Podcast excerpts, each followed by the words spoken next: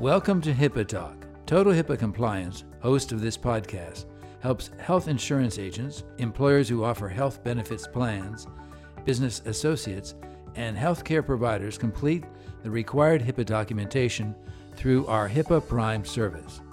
We also provide online HIPAA training. Drew Green, the Director of Information Technology and Security Services for Thomas, Judy, and Tucker, a North Carolina based CPA and professional services firm, talks with Jason Karn, Chief Compliance Officer for Total HIPAA. Mr. Green discusses if a penetration test has identified vulnerabilities, what are the skill sets needed to close the holes in your network? How frequently should a penetration test be conducted? And what is the best way to implement the recommended changes discovered in the penetration test? You had mentioned that you don't offer any remediation services. So, what do you recommend for a smaller to medium sized company that you may have found a couple of issues there? Sure. So yeah, there's um in the the Triangle area of North Carolina uh, where we're headquartered, uh, there are several different IT service providers. Uh, one of whom uh, we generally recommend uh, to our customers if they're looking for somebody to help just with remediation or potentially to take over their ongoing IT services. And uh, we are very upfront with everybody saying, you know, this is just a recommendation based on what the good work we've seen out of this company. There's no, you know, kickbacks or nothing like that. But uh, you know, uh, yeah, we we want to recommend somebody that we think will be able to provide the right work. Since even if you have uh, full-time in-house IT, uh, a lot of times uh, security projects are not in their realm of expertise. So having a firm provide, uh, you know, security specific project services uh, is the best option. So in a situation like that, would do you think it would be better to let's say you're thinking about making a, a transition or or setting you know is it best to go ahead and make that transition to the new provider and then do a penetration test or is it better to do the penetration test so that you can take a report to a service provider and say here are my issues and this is what I need fixed? Um, I would say that uh, if you are actively looking to switch IT providers, it would probably be best to hold off until after that transition has taken place, since uh, essentially penetration testing is looking to uncover any vulnerabilities that might be created uh, through changes to the network or through, you know, whatever's been going on uh, since the last time you had an assessment. So. Mm-hmm uh, if you are looking to make a lot of changes to the network, if you do a penetration test ahead of time, it's not going to necessarily be the same when all is said and done with the transition. Uh, when new companies come in, oftentimes they switch firewalls and uh, things like that to uh, vendors that they're familiar with, and that'll involve configuring for the first time these new firewalls and things like that, and lots of other software, maybe antivirus and other security focused products. So the the penetration test would be most helpful after you've sort of set everything up the way that you would like to have it long term. Okay. How often should a company be looking to do a penetration test? Is this something you should do annually, biannually? You know, what what what do you recommend as far as because you know one time is great, but what do you do going forward?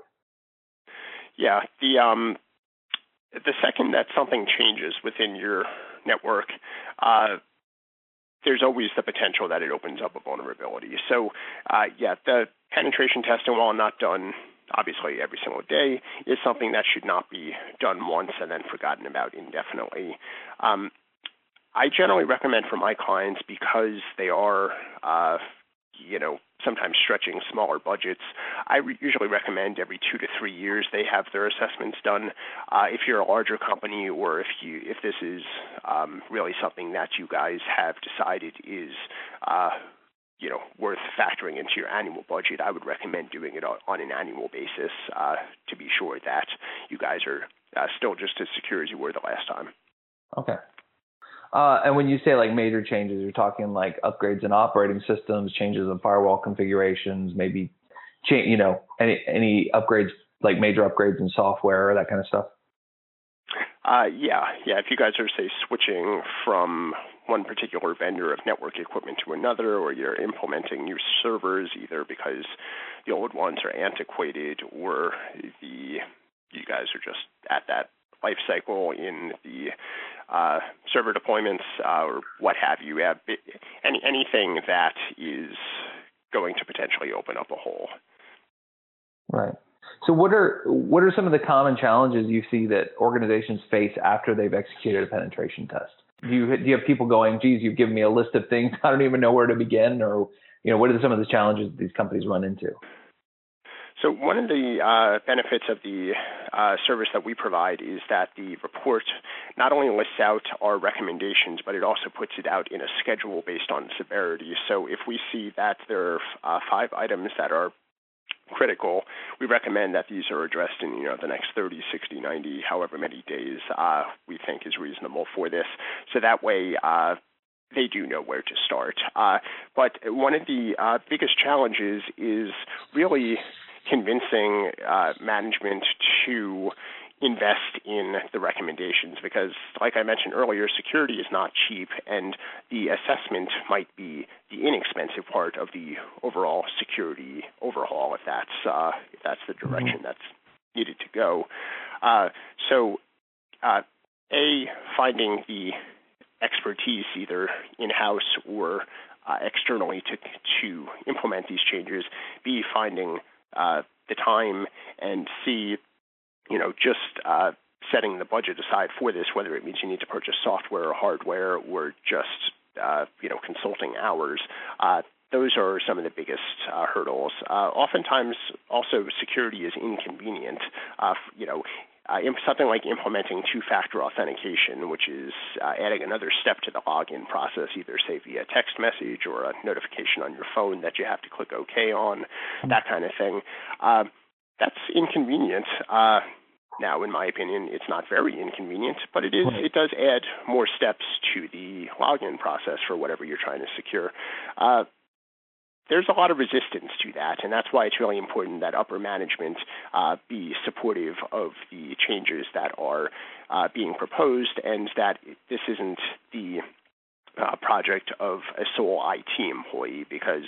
Uh, you know, changing the firewall a little bit or replacing it with a different brand or have you, that's all well and good but uh, doing something that the users see that changes their workflow and might take them a little more time to do something, that's going to get a lot of pushback. So if your CEO is behind the changes and is supportive of that uh, in the name of better security, well, uh, the buck stops there. If your mm. uh, help desk guy is the one suggesting that we implement all this stuff because uh, we had an assessment done, uh, that's going to have a lot more pushback and be a lot harder of a sell within the organization as a whole. Yeah, we we discuss that a lot about how it's really important to have open communication and clear communication with staff to making make sure that you're not putting in uh, you know restrictions that are too onerous, as well as you know explaining software, explaining how things, the process of how things are gonna are gonna work, and maybe you know, maybe staff can help come up with a plan of how that, you know, uh, ways that can make it a little bit more efficient uh, while keeping that security in place. Um, in hopes that you know they can say, hey, you know, if it's going to take me five steps to do something, that's not going to work because you know that means that every day that's going to add an extra you know hour of time that just for authentication purposes. Maybe there's a way we can fix that to make that a little bit make streamline that a little bit better for everybody.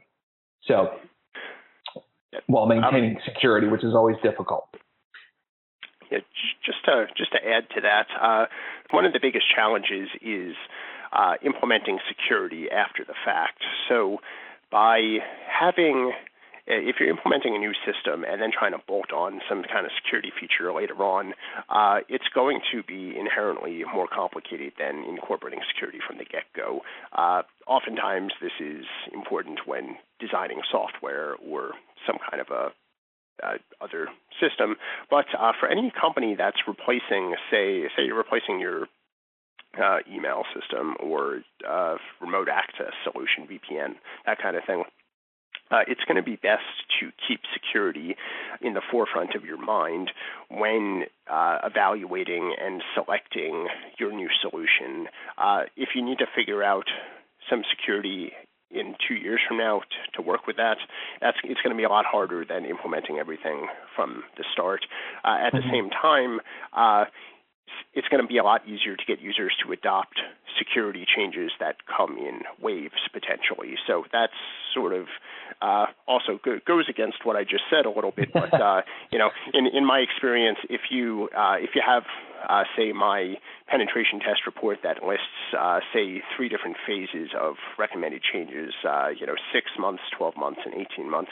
If you make a bunch of changes in the first, or excuse me, make a change or two in the first six months that are that the users are aware of, well, it might be easier to get them to adopt it. And then if you add some more stuff on 12 months from now, uh, that you know they'll just tack this on. Uh, having incremental change for the user uh, facing stuff uh, helps them better adopt it since they're not being hit with a billion changes all at once. But uh, finding finding the, the best balance is a huge challenge. But it, it really also depends on exactly what those risks or vulnerabilities are, uh, and that's that's why having a trusted IT provider, either in house or uh, mm-hmm. outsourced, is important because they can help determine, uh, you know, what is feasible and what is most important. Uh, we do our best to recommend uh, fixes that are cost effective and you know uh, immediately beneficial, but uh, other times businesses might only want to pick one of, say, the top three recommendations to implement because of whatever reason. And so that's why working with an IT provider that they trust is so important. We hope you enjoyed this installment of HIPAA Talk. If you have any questions you would like to communicate with our experts, you can find us on Twitter at TotalHIPAA or our website www.totalhipaa.com or email us at info at totalhipaa.com.